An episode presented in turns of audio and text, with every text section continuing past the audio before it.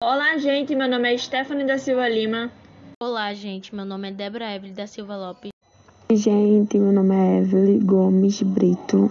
Oi, meu nome é Lúcia Helena Soares da Silva. E nós somos do primeiro ano A da Escola Cícero Dias.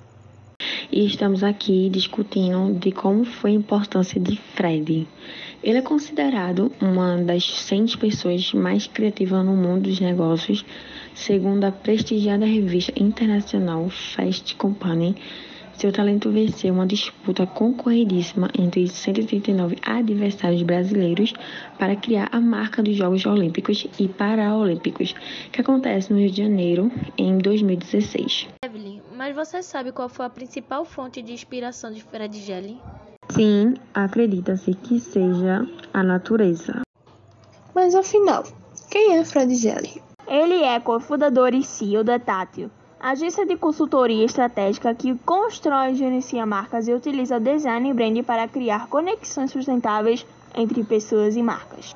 Quais foram seus prêmios? E discutindo um pouco quem é Fred. Bem, Fred é um dos diretores criativos e responsável pela cerimônia de abertura e encerramento dos Jogos Paralímpicos.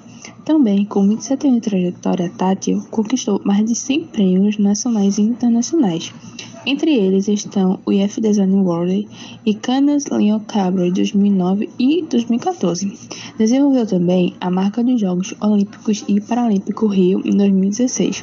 Fora isso, Fred também discute sobre design, inovação, negócios empreendedorismo pelo viés da biométrica, área da ciência que usa a natureza como fonte de inspiração. É formado também em design industrial pela PURC RJ. Atua também como diretor de criação e também é um dos sócios da agência Tátil Design Ideias. O que ele é atualmente? Atualmente, Fred Gelli é professor do Departamento de Design da PUC-RG há 15 anos, onde ministra os cursos de Ecoinovação e Biomimética e palestra em inúmeros eventos nacionais e internacionais sobre design, branding e sustentabilidade. E esse foi o nosso podcast. Tchau!